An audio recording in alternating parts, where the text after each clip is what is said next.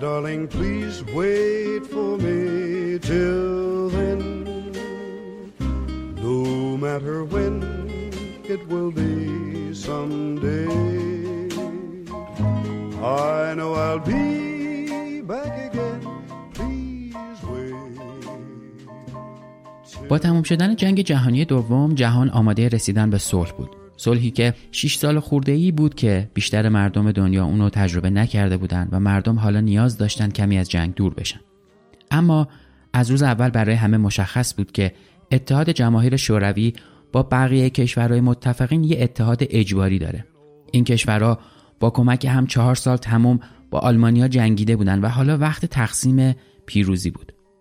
بخشی از جهان در دستان متفقین غربی بود و بخش دیگه از جهان به سمت شوروی و کمونیسم روی خوش نشون می‌داد. حالا تو آسیا کمونیسم طرفدارایی داشت که شاید تنها بازمونده اون اندیشه و نظر حالا داره روزهای عجیبی رو میگذرونه. جنگ بین دو کره پرونده یکی از این شماره میریم سراغش و اون پرونده رو باز می‌کنیم.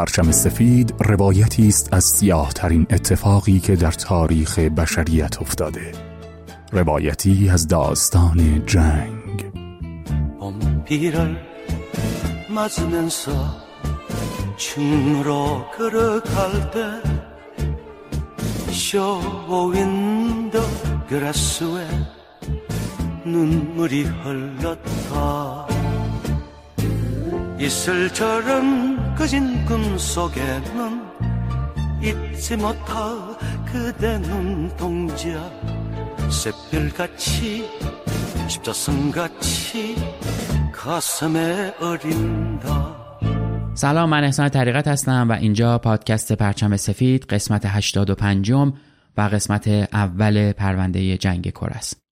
خیلی خوشحالم که با یه پرونده دیگه در خدمتتونیم و اومدیم که درباره یکی از جنگ های مهم تاریخ در قرن گذشته صحبت کنیم. من و حسام و الیاس امیدواریم که این پرونده هم شنیدنی باشه براتون و همراهیمون بکنید. طبق معمول دوست دارم که ازتون خواهش کنم که پادکست هایی که میشنوید و دوست دارید رو به دوستان و نزدیکانتون کسایی که هنوز پادکست نمیشنون معرفی بکنید حتی براشون اپ پادگیر رو نصب کنید حتی یکی دو تا از پادکست هایی که به سلیقه هاشون می‌خوره رو براشون subscribe کنید چون خیلی واقعا پادکست فارسی محتواهای جذابی داره که خوب بیشتر حمایت بشن دیده و شنیده بشن و این فضا بیشتر رشد بکنه. همچنان مثل بقیه پادکست هایی که این خواهش رو توش دارم خواهش می‌کنم که پادکست فارسی رو به دوستان علاقمند معرفی بکنید و این فضا فضای بزرگتری بشه. در مورد کانال یوتیوب هم بگم که تقریبا هر هفته یک ویدیو با یک موضوع داره این کانال به روز رسانی میشه و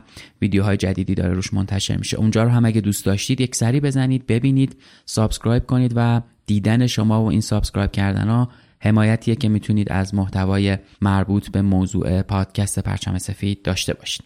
خب دیگه بدون فوت وقت بریم سر وقت اپیزود اول از پرونده جنگ کره با عنوان جدایی در مدار 38 درجه.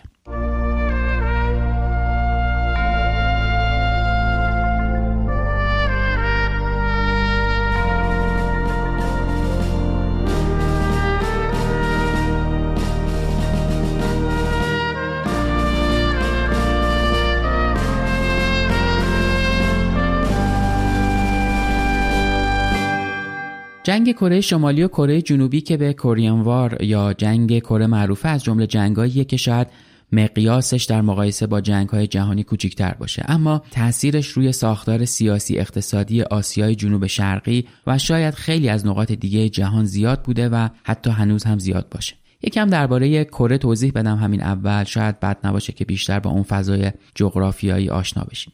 کشور کره از سال 1910 بعد از خلع پادشاه کره مستعمره ژاپن بود و توسط امپراتوری ژاپن اداره می‌شد. این ماجرا بعد از جنگ امپراتوری ژاپن و امپراتوری روسیه تو سالهای 1904 و 1905 اتفاق افتاد که دو امپراتوری با اهداف مختلف از جمله مالکیت کره با یکدیگه جنگیدن.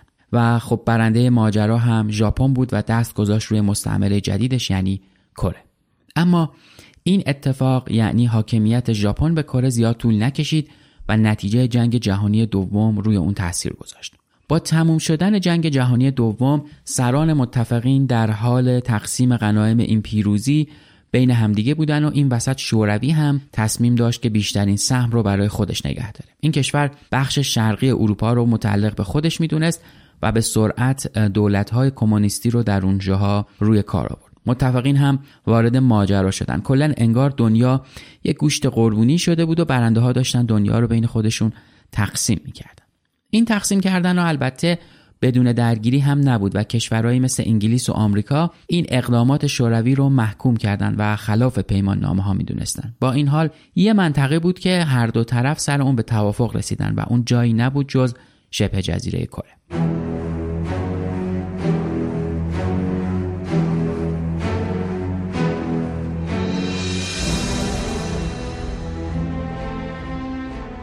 از نظر آمریکایی‌ها و روسها این کشور چندین سال بود که تحت اشغال داشت اداره می‌شد و مردم کره توان مدیریت کشور خودشون رو به طور مستقل نداشتن. تصمیم به این شد که کره به دو بخش شمالی و جنوبی تقسیم بشه. توی این تقسیم بندی هم بخش شمالی تحت کنترل شوروی و بخش جنوبی به دست آمریکایی افتاد.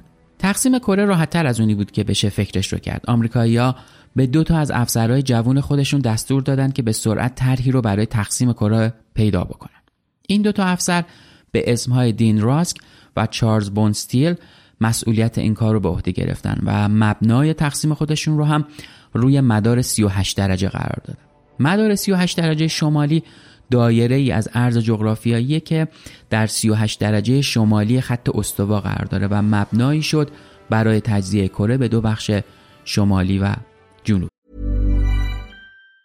Tired of ads barging into your favorite news podcasts? Good news. Ad-free listening is available on Amazon Music for all the music plus top podcasts included with your Prime membership. Stay up to date on everything newsworthy by downloading the Amazon Music app for free or go to amazon.com slash news ad free.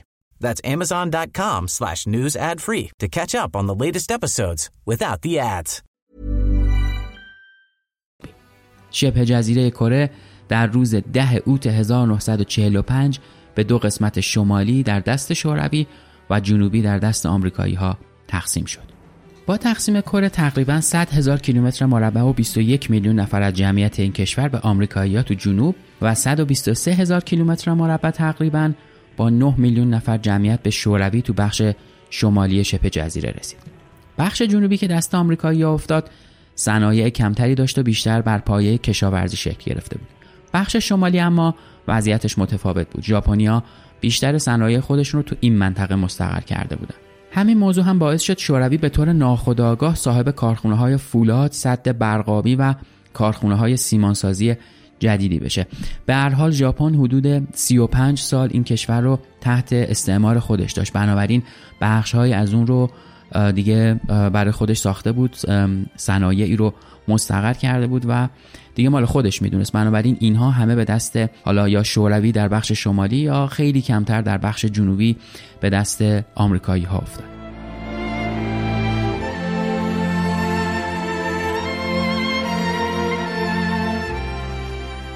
نیروهای شوروی در طول نبرد با ژاپنی ها بدون مقاومت خاصی از طرف اونها وارد بخش شمالی شبه جزیره کره شدند و بعد از رسیدن به پیونگیانگ شروع به همکاری با کمیته های آزادیخواه ملی کردند. البته این همکاری یه شرط داشت اونا باید از روزها و ایدئولوژیشون حمایت می‌کردن وگرنه اعضای اونها دستگیر و دفترشون هم تعطیل می‌شد شوروی به سرعت دست به اصلاحات گسترده‌ای تو بخش شمالی این جزیره زد و همه زمین هایی که مال مالکان یا ژاپنی ها بود رو مصادره و بین کشاورزا تقسیم کرد.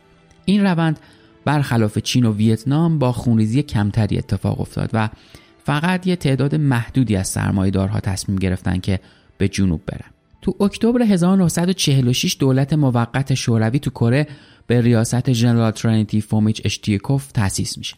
با دستور مستقیم استالین اشتیکوف شروع به ساماندهی حزب در کره می‌کنه و نظارت کاملی بر انتخاب همه اعضای این حزب انجام میده. تو همین حین استالین به دنبال کسی میگرده که بتونه کره شمالی رو اداره بکنه و بهترین گزینه هم کسی نبوده جز کسی که ما دربارش خیلی شنیدیم کیم ایل سونگ. کیم در ارتش سرخ فعالیت می‌کرده و چندین سال ضد ژاپنی ها جنگیده بود برای شوروی و بهترین گزینه بود و به قول استالین تنها ایرادش پرحرفی و چاپلوسی زیادش بود. کیم تو سال 1940 با گروه خودش که آخرین بازمونده های کمونیست های کره بودن مجبور میشه که به شوروی فرار بکنه و بعد از چندین سال خدمت تو ارتش سرخ به ریاست کمیته موقت خلق کره منصوب میشه.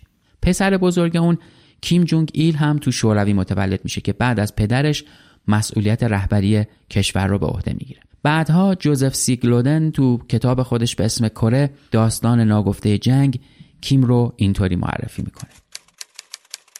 کیم ایلسونگ چریک مردی که در آینده رهبر کره شمالی در خلال جنگ کره می‌شد در سال 1912 با نام جو متولد شد. پدر او مردی فقیر اما جسور بود که روزها به جوانان تاریخ کره را آموزش می‌داد و شبها نحوه مبارزه با ژاپنی ها پدر او بعدها دستگیر و در زندان کشته شد و به همین دلیل کیم از کودکی از ژاپنی ها متنفر بود. اون همیشه از مادرش تعریف می‌کرد که به او می‌گفت بزرگ شو و انتقام پدرت رو بگیر. و به همین دلیل کیم تبدیل به بزرگترین دشمن ژاپنی ها شد. اینجا یه پرانتز باز کنم و بگم که خیلی تعجب نکنید. خود گلودن هم موقع نوشتن این متن در کتابش تاکید زیادی داشته که منابع اون فقط از اطلاعاتیه که از کره شمالی در واقع دریافت کرده و به جز اونا هم منبعی در دسترس نداشته. خب طبیعی هم است که خیلی از این چیزها هم پروپاگاندای کره شمالی برای تقدیس کیم هاست. دیگه از تقدیس هم البته گذشته و به نامیرایی و یه چیزهای عجیب غریب رسیده که دیگه خودتون بهتر می‌دونید و خوندید و شنیدید.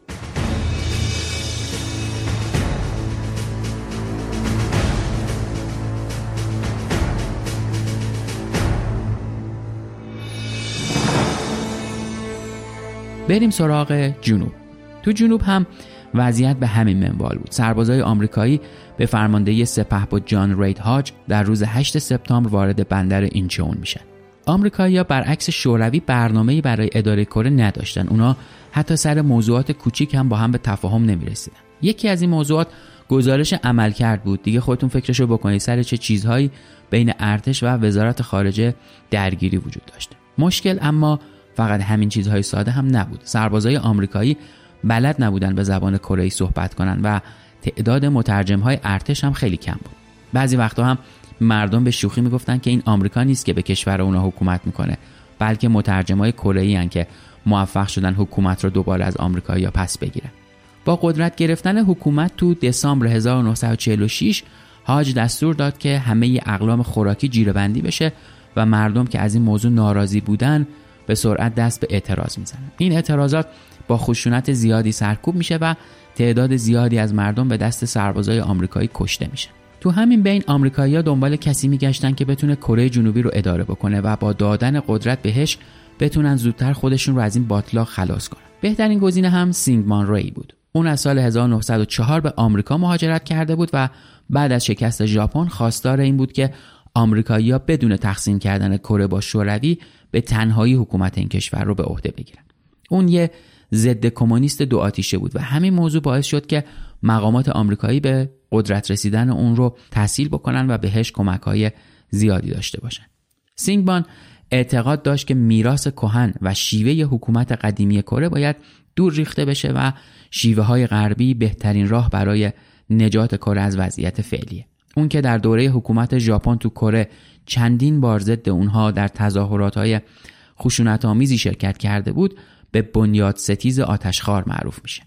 گلودن در مورد سینگمان ری هم تو کتابش که گفتم اینطوری می نویسه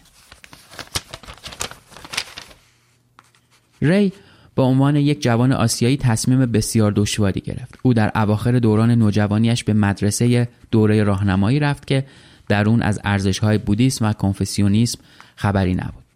اون با ورود به این مدرسه به تدریج از باورهای خانوادگی خودش فاصله گرفت و متوجه عقب موندگی ماهیت نظام اجتماعی و سیاسی کشور خودش شد. اون به سرعت تبدیل به یک غربگرا شد و همین افکار اون رو در آینده تبدیل به اولین رئیس جمهور جمهوری کره کرد. از اون طرف البته با ناامید شدن مردم از اتحاد مجدد دو کره و غیرقانونی شدن تردد تو مرزهای دو کره نماینده شوروی اشتیکوف پیشنهاد کرد که هر دو قدرت ارتشای خودشون رو از شبه جزیره کره خارج بکنن تا اینجوری از وقوع یک درگیری جدید جلوگیری بشه و بذارن کره ها خودشون مشکلات خودشون رو حل بکنن. این پیشنهاد از طرف آمریکایی ها رد شد. اونا برای محقق کردن خواسته خودشون که متحد کردن دوباره هر دو کره بود مصمم بودن و تصمیم گرفتن موضوع رو به سازمان ملل بکشونن.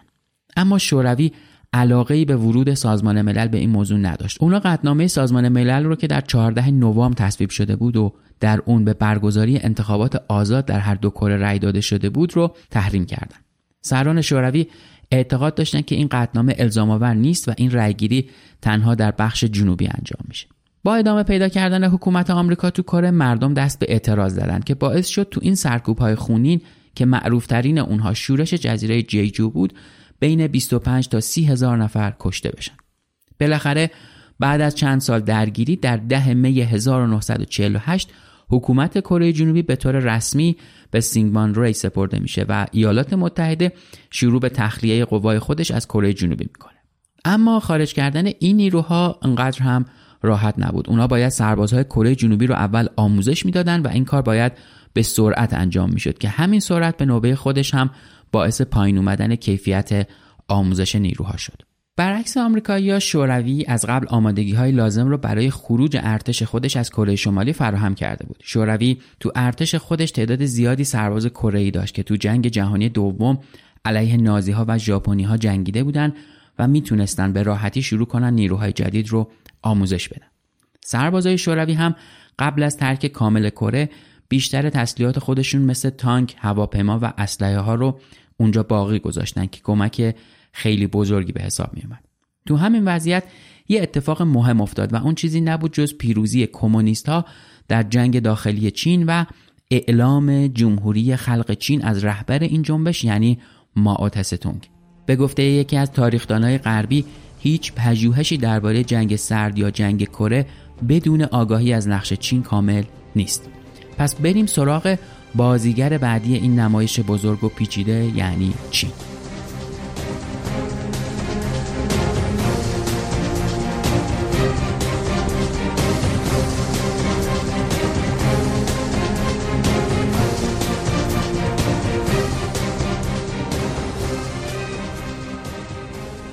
چین این سرزمین پهناور که بیش از ده میلیون کیلومتر مربع وسعت و جمعیتی بالغ بر یک میلیارد نفر داره تو گذشته یکی از بزرگترین قدرت های منطقه بود. الان هم هست در گذشته هم بوده و نقش خودش رو بازی کرده. با این حال شروع قرن بیستم اما برای چین خوب نبود. امپراتوری اونها شروع به فروپاشی می‌کنه و کشور سالها در نبرد بین دو گروه جمهوری خواه و کمونیست ها میشه.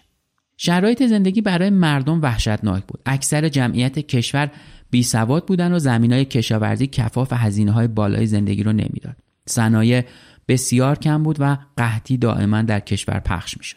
تو همین شرایط بود که کمونیست ها به رهبری ماو تلاش کردند تا جامعه رویایی کمونیستی رو برای کشور خودشون بسازن تا مردم چین رو از سالها جنگ و بدبختی نجات بدن. اما تهاجم ژاپن به کره همه چیز رو عوض کرد و کمونیستایی که تا قبل از اون فقط با حکومت در نبرد بودن موفق شدن محبوبیت بیشتری پیدا کنن.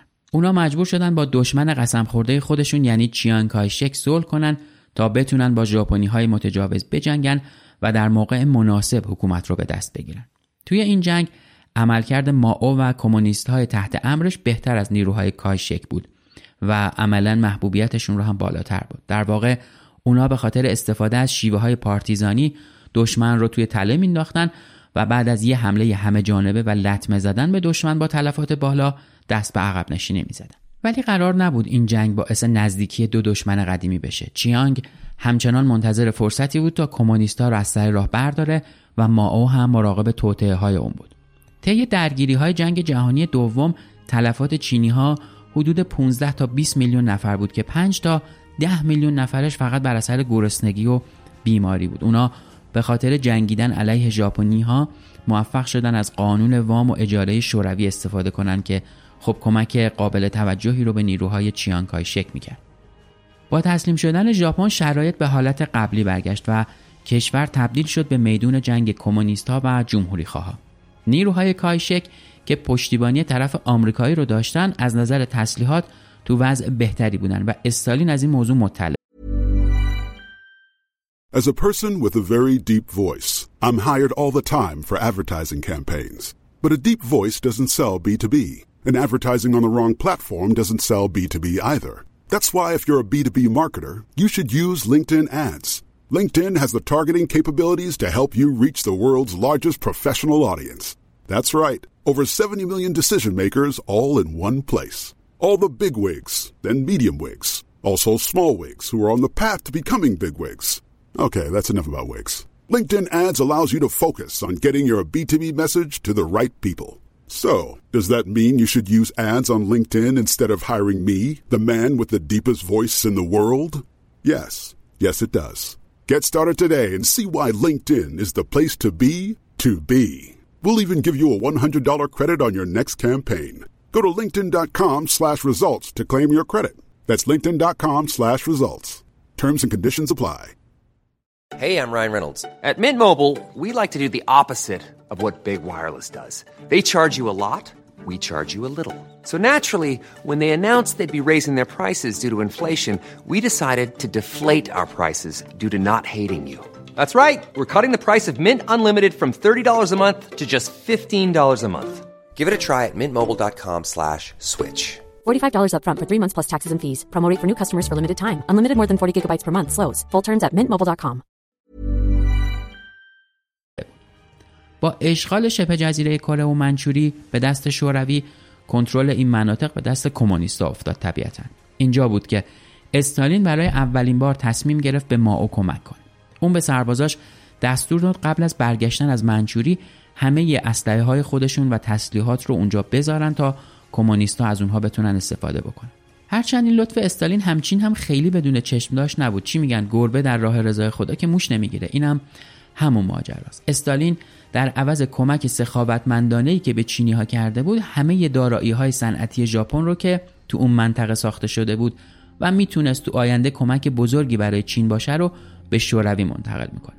ارزش این دارایی ها تو سال 1945 چیزی معادل دو میلیارد دلار تخمین زده شده بود که خودتون دیگه می‌تونید حس بزنید چه رقم بالایی برای اون سالها بود. الانش هم زیاده دیگه چه برسه به اون موقع. تو همین زمان که شوروی در حال تخلیه منابع صنعتی منچوری بود به دستور استالین تجهیزات ژاپنی های تسلیم شده هم مقداریش به کمونیست‌ها داده شد و اونها شروع کردن به آموزش دادن نیروهای چینی عقب نشینی نیروهای شوروی تا سال 1946 طول کشید و هدف استالین هم از طولانی کردن این تخلیه طبیعتا کمک به کمونیستا تو همین سال بود که بالاخره صبر جمهوری خواه لبریز شد و اونها حملات خودشون رو به سمت منچوری شروع کردن. اوایل جنگ اونا موفق شدن پیشروی های خوبی داشته باشن و جنرال های ارتش از به دست آوردن یه پیروزی سریع خیلی خوشحال بودن. اما پاتک های کمونیست ها تو سال 1947 کار رو خراب کرد و نیروهای چینی که بدون هیچ امیدی به جبهه های جنگ رفته بودن مجبور شدن حالت دفاعی بگیرن. حالا قدرت به دست کمونیستا افتاده بود و ماو تصمیم می‌گیره که حمله جدید خودش رو بعد از سازماندهی نیروها در اوایل سال بعد یعنی 1948 شروع کنه. حمله های کمونیست ها موفقیت آمیز بود. اونها موفق شدن تا اواخر سال همه منچوری رو تحت کنترل خودشون در بیارن. شرایط پایتخت هم از کنترل جمهوری خواه خارج شده بود و مردم که از نوع حکومت کایشک ناراضی بودن دست به شورش زدن. کمبود غذا و افزایش تورم مردم رو آسی کرده بود. کمک های مالی آمریکا هم بیشتر از اینکه برای بهبود ارتش و شرایط اقتصادی استفاده بشه انگار به جیب کایشک و نزدیکاش می‌رفت. همین اتفاقا باعث شد مردم دسته دسته به کمونیستا ملحق بشن و بالاخره اوایل اکتبر 1949 ماو رسما تأسیس جمهوری خلق چین رو اعلام می‌کنه. پیروزی کمونیستا تو این جنگ همه جهان رو شوکه کرد. استالین با تعجب پیگیر اخبار چین بود و اعتقاد داشت غیر ممکنه اون گروه کوچیک به رهبری ماو تونسته باشه قدرت رو از کایشک که پشتیبانی آمریکا رو داشت بگیره. با پیروزی ماو کایشک هم که دیگه امیدی براش باقی نمونده بود به فرموز یا همون تایوان امروزی فرار می‌کنه و آمریکا که میترسید اون آخرین سنگرش رو هم از دست بده بخشی از نیروهای دریایی خودش رو به تنگه تایوان فرستاد تا از حمله احتمالی کمونیستا به اونجا جلوگیری بکنه. هنوز هم اون منطقه دقت بکنید منطقه محل مناقشه چین و آمریکا و کشورهای دیگه است و تایوان یه جورایی هنوز این تاریخ رو داره با خودش می‌کشه و می‌بره. کایشک بعد از استقرار تو جزیره دائما از آمریکا انتقاد می‌کرد که اونا پشتیبانی لازم رو از ارتشش نکردن و دائما تو سخنرانی های خودش ما او رو خائن به ملت خطاب می‌کرد و معتقد بود که اون دست نشونده شورویه. اما تو این سال اتفاق دیگه هم افتاد که باعث وحشت آمریکایی ها شد. روز اول سپتامبر 1949 هواپیمای آمریکایی طبق عادت ماهانه خودش در حال نمونهگیری از هوا برای بررسی واحدهای هواشناسی بود که با رسیدن نمونه به آزمایشگاه و انجام آزمایش های اولیه چیز عجیبی تو نمونه دیده شد. نمونه حاوی ذرات اورانیوم بود و دانشمندا که متعجب شده بودند تصمیم گرفتن این آزمایش رو دوباره تکرار کنند نتیجه هم بود و ذرات اورانیوم تو هوا مشخص شد. اونا تصمیم گرفتن بازم از هوا نمونه گیری کنند که باز هم نتیجه هم بود. این خبر برای آمریکایی ها عجیب بود و هیچ کس فکرشون نمی‌کرد شوروی به سلاح اتمی دست پیدا کرده باشه. ولی روزها موفق شده بودند در روز 29 آگوست 1949 اولین سلاح اتمی خودشون را در استان پالاتنیسک آزمایش بکنند که دستاورد بزرگی حساب میشه.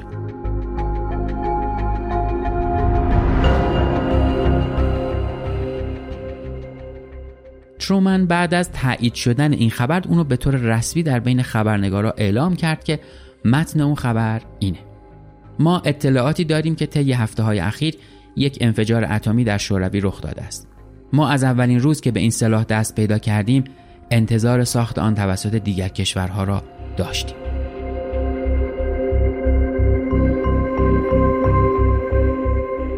ولی راستش این حرف یه دروغ بزرگ بود. ترومن طی ملاقاتی که با اوپنهایمر تو سال 1946 انجام داده بود ازش پرسیده بود که به نظر شوروی توان ساخت بمب اتمی را داره؟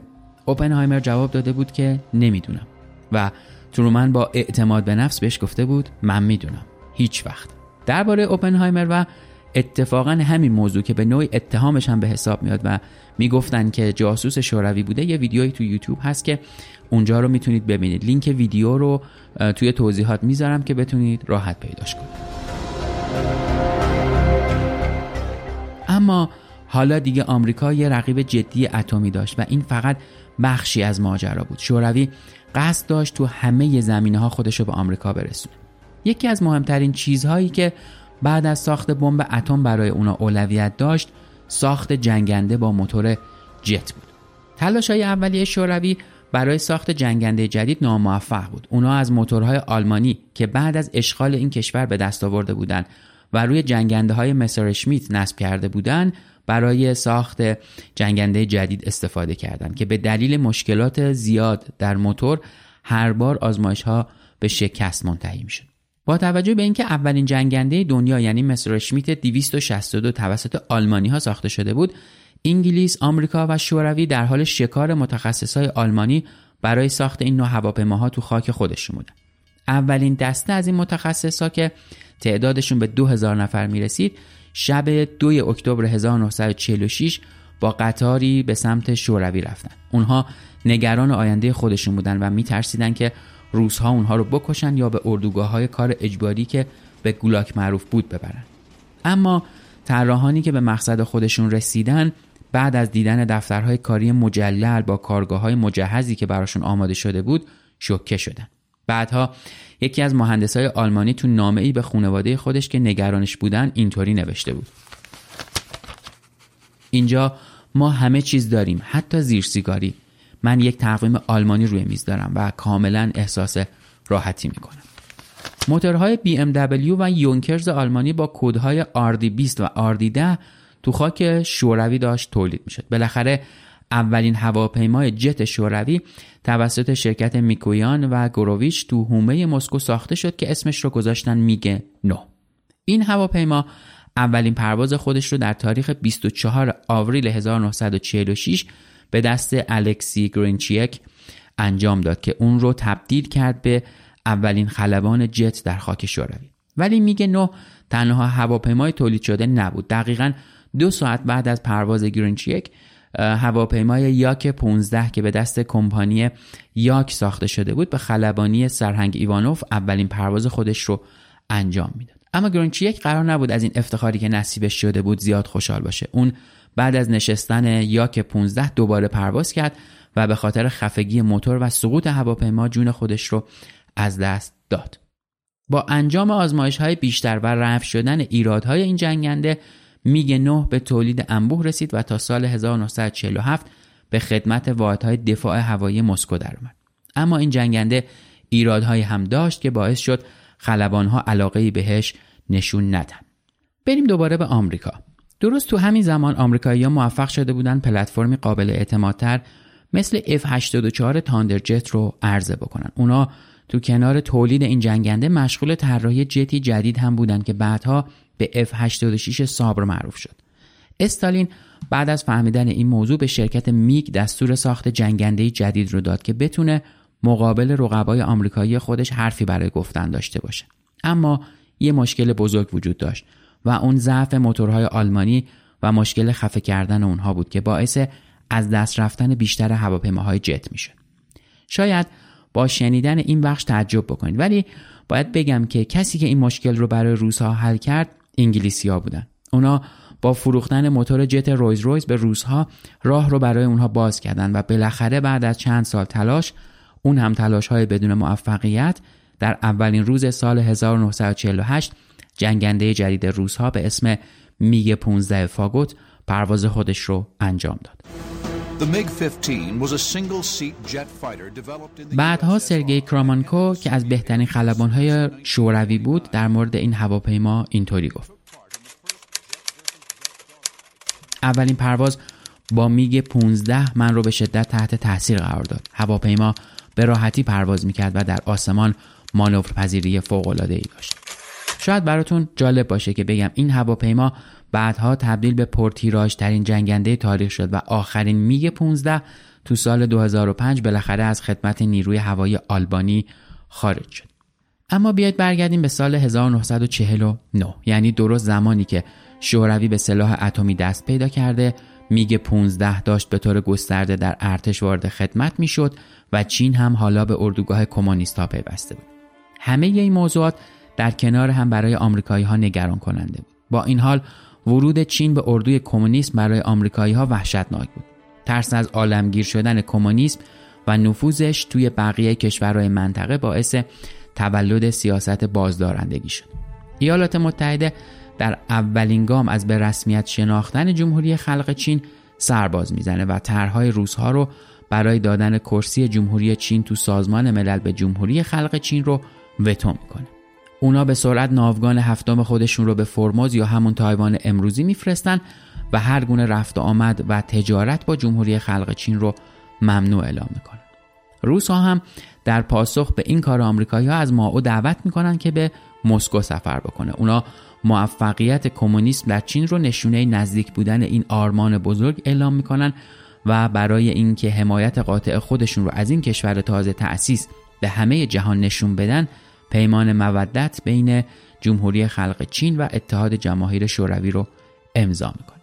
طبق این دو معاهده هر دو طرف متحد میشن که در صورت حمله کشوری سالس به یکی از طرفین به نفع کشور تحت حمله وارد جنگ بشن و هیچ کدوم از طرفین هم نباید وارد اتحادی ضد طرف خودی داشته باشن. ما او تو این سفر درخواست وام ارسال کمک های نظامی و اعزام متخصص های فنی برای راه اندازی صنایع مختلف تو چین می‌کنه. حالا شوروی متحدی در خاور دور داشت که چندان قدرتمند نبود اما. پس روزها به سرعت سیلی از تجهیزات و پرسنل خودشون رو به چین میفرستن و اعزام می‌کنن تا به رشد این متحد جدید کمک بکنن. اونها شروع به آموزش خلبانهای چینی کردن تا بتونن با هواپیماهای خودشون جلوی پروازهای شناسایی آمریکا رو بگیرن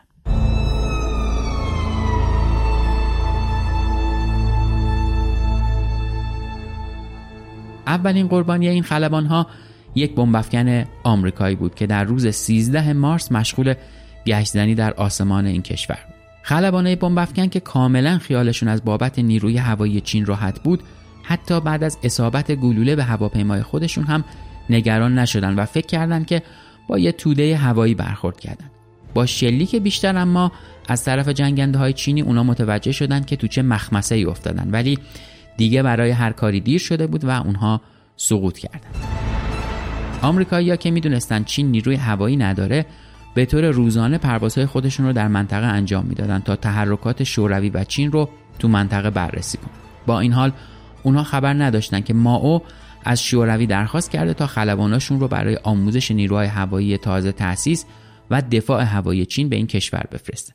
استالین با این درخواست موافقت کرده بود و لشکر 106 هوایی خودش رو به چین فرستاده بود بعدها خلبان روس استانیسلاف خوانسلسکی در مورد رفتن به چین اینطور گفت تقریبا نیمی از هنگمان برای مأموریتی مخصوص در سال 1949 انتخاب شدند و با هر کدام جداگانه مصاحبه کردند تا به ما از شرایط و خطرات احتمالی عملیات پیش رو بگویند.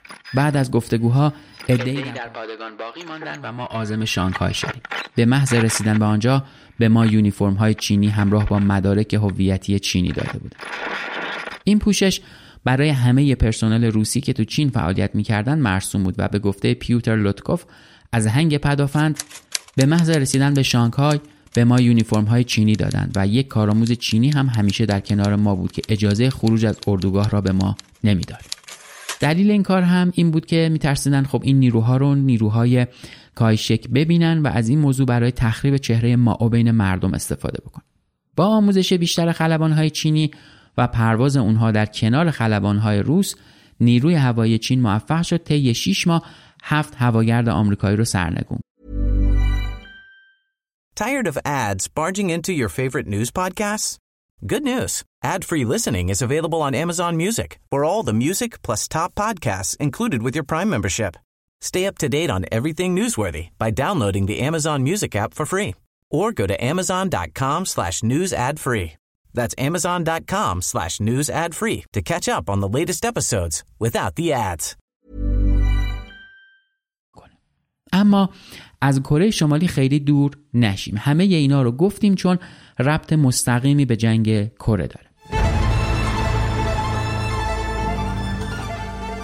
تو همین زمان و در همین حین کیم ایل سونگ در حال جلب رضایت شوروی برای حمله به کره جنوبی ولی استالین حاضر نبود به هیچ تضمینی برای حمایت همه جانبه به کیم وارد جنگ بشه و کیم بدون هیچ موفقیتی در راضی کردن استالین به پکن رفت.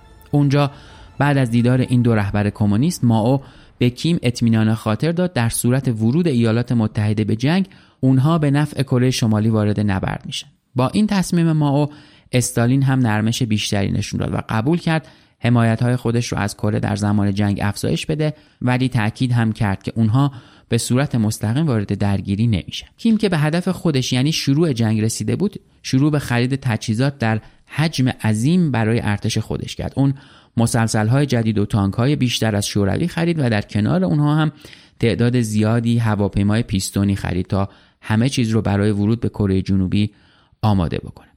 ارتش خلق کره در تابستون 1950 به طور قابل توجهی رشد کرد و تعداد نیروی انسانی فعالش به 188 هزار نفر رسید. این در حالی بود که کره جنوبی فقط 114 هزار سرباز داشت. کره شمالی هفت برابر تفنگ بیشتر 13 برابر مسلسل بیشتر و چندین برابر بیشتر از جنوبی ها تانک و هواپیما داشت. هر دو طرف که نسبت به هم بیاعتماد بودن و عمده نیروهای خودشون رو در مدار 38 درجه و مرز بین دو کره مستقر کرده بودند در صورتی که هر درگیری اتفاق میافتاد می‌تونستند به سرعت به طرف کشور مقابل حمله بکنن. این انباشت نظامی طبعاتی هم البته داشت. اونا دائما در مرز درگیری های کوچیکی داشتن که تعدادشون تو سال 1949 به 1836 درگیری رسیده بود. دیگه برای همه مشخص بود که دیر یا زود یه نبرد بزرگ شروع میشه. روزنامه نگار کهنکار ایتی استیل که اون سال تو جبهه بود در مورد این نبردها اینطور نوشت. انگار ایالات متحده و روسیه در امتداد مدار 38 درجه با هم در جنگ بودن و وظیفه این درگیری به عهده کره ها بود حتی سینگمان ری رئیس جمهور کره جنوبی هم در مصاحبه با روزنامه نگارهای آمریکایی گفته بود حتم دارم ما می توانیم تنها با نیروی نظامی خودمان سه روزه به پیونگیانگ برسیم و دولت پوشالی کیم را سرنگون سازیم. ولی یه اتفاق به کمونیست ها شجاعت بیشتری داد. اون هم برای حمله به کره و سخنرانی دین آچسون وزیر خارجه ایالات متحده بود که در واقع اون اعلام کرده بود حوزه دفاعی ایالات متحده از آلاسکا تا ژاپن وزیر فرموز ادامه داره و کره جنوبی در حوزه دفاعی ما نیست. پس می‌شد نتیجه گرفت. در صورت ورود کره شمالی به جنگ ایالات متحده کمک های خودش رو به صورت غیر مستقیم به دولت سینگمان رای میرسونه. شوروی در کنار ارسال تعداد زیادی تسلیحات که برای کره شمالی فرستاده بود تعداد زیادی هم از نفرات خودش را با اسم مستشار راهی این کشور کرد. استالین سرلشکر واسیلوف رو به عنوان فرمانده قوای اعزامی و مشاور نظامی ارتش خلق کره منصوب کرد. اون در طول جنگ جهانی دوم علیه آلمان در استالینگراد جنگیده بود و تجربه بالایی در میدون نبرد داشت که همین موضوع باعث می‌شد استالین به اون اعتماد کنه و واسیلوف رو به کره بفرسته. از طرف دیگه وضعیت در مدار 38 درجه هر روز بحرانی تر می‌شد. کره جنوبی و شمالی به مواضع همدیگه حمله می‌کردن و بعد از وارد کردن تلفات به طرف مقابل دست به عقب نشینی می‌زدن. هرچند هیچ کدومشون این موضوع رو هم قبول نمی‌کردن و همیشه طرف مقابل رو مسئول این حمله ها می‌دونستن. نکته جالب اما گزارش های مامورای امنیتی آمریکا بود که اعتقاد داشتن همه چیز آرومه و هیچ نشونه ای از درگیری در کره وجود نداره. در واقع همه گزارش ها از وضعیت جبهه به مک آرتور داده می‌شد و اون هیچ توجهی به این گزارش ها نکرده بود. چون سازمان اطلاعات کره تا الان چندین بار هشدار نزدیک بودن حمله رو داده بود اما مأمورای امنیتی آمریکا اونها رو نادیده گرفته بودن یا باور نکرده بودن. اون اعتقاد داشت درگیری های سال 1949 به مراتب سنگینتر از درگیری های فعلیه و کره ها دارن گزارش های اشتباه میفرستن. از طرف دیگه مقامات آمریکایی هم همه تمرکز خودشون رو روی اروپا گذاشته بودن و اصلا فکرش رو هم نمی‌کردن که جنگ از شرق آسیا و شبه جزیره کوچیکی به اسم کره شروع بشه.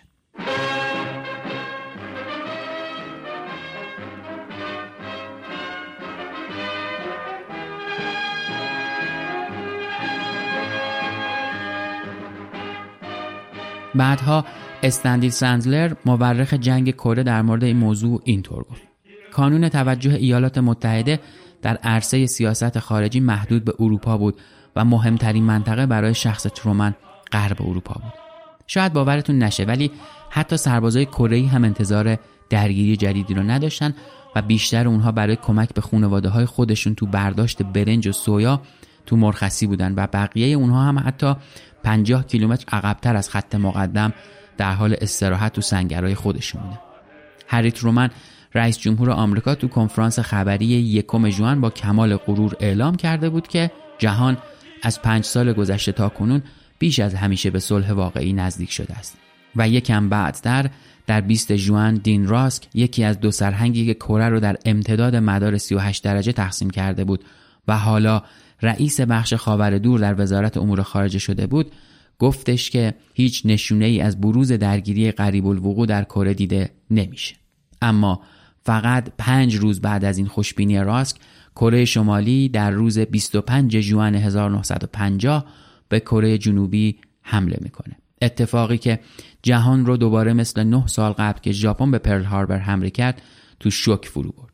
تو همین حین چند کیلومتر اون طرفتر صبح یکشنبه 25 ژوئن خلبانای هنگ 176 هوایی شوروی در حال گذراندن تعطیلات خودشون بودن. زندگی مثل همیشه بود. ورزش صبحگاهی صبحانه با خانواده و مطالعه. زندگی داشت عادی پیش می‌رفت و هیچ کس به فکر جنگ نبود. اما در حین نهار بلندگوی رادیو درست مثل سال 1941 اعلامیه‌ای پخش کرد به این مضمون. توجه توجه.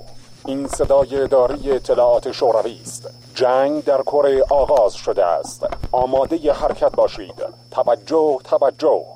این صدای حالا جنگ شروع شده بود. نه شوروی قصد داشت پشت کیم ایل سونگ رو خالی بکنه نه ایالات متحده حاضر بود کاشک رو در تنهایی رها بکنه.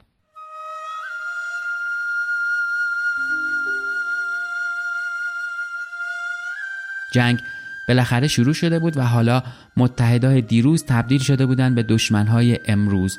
دو قدرت بزرگ در شبه جزیره کره رو در روی هم قرار گرفته.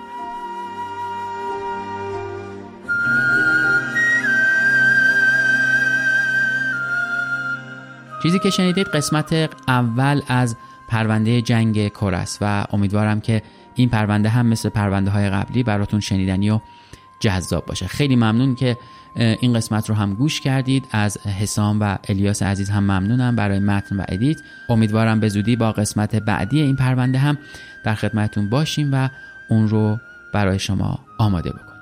پرچم سفید پادکستی درباره یکی از سیاهترین اتفاقهایی که در تاریخ بشر رخ داده و میلیون ها نفر کشته زخمی و آواره به جا گذاشته. موضوعی به نام جنگ.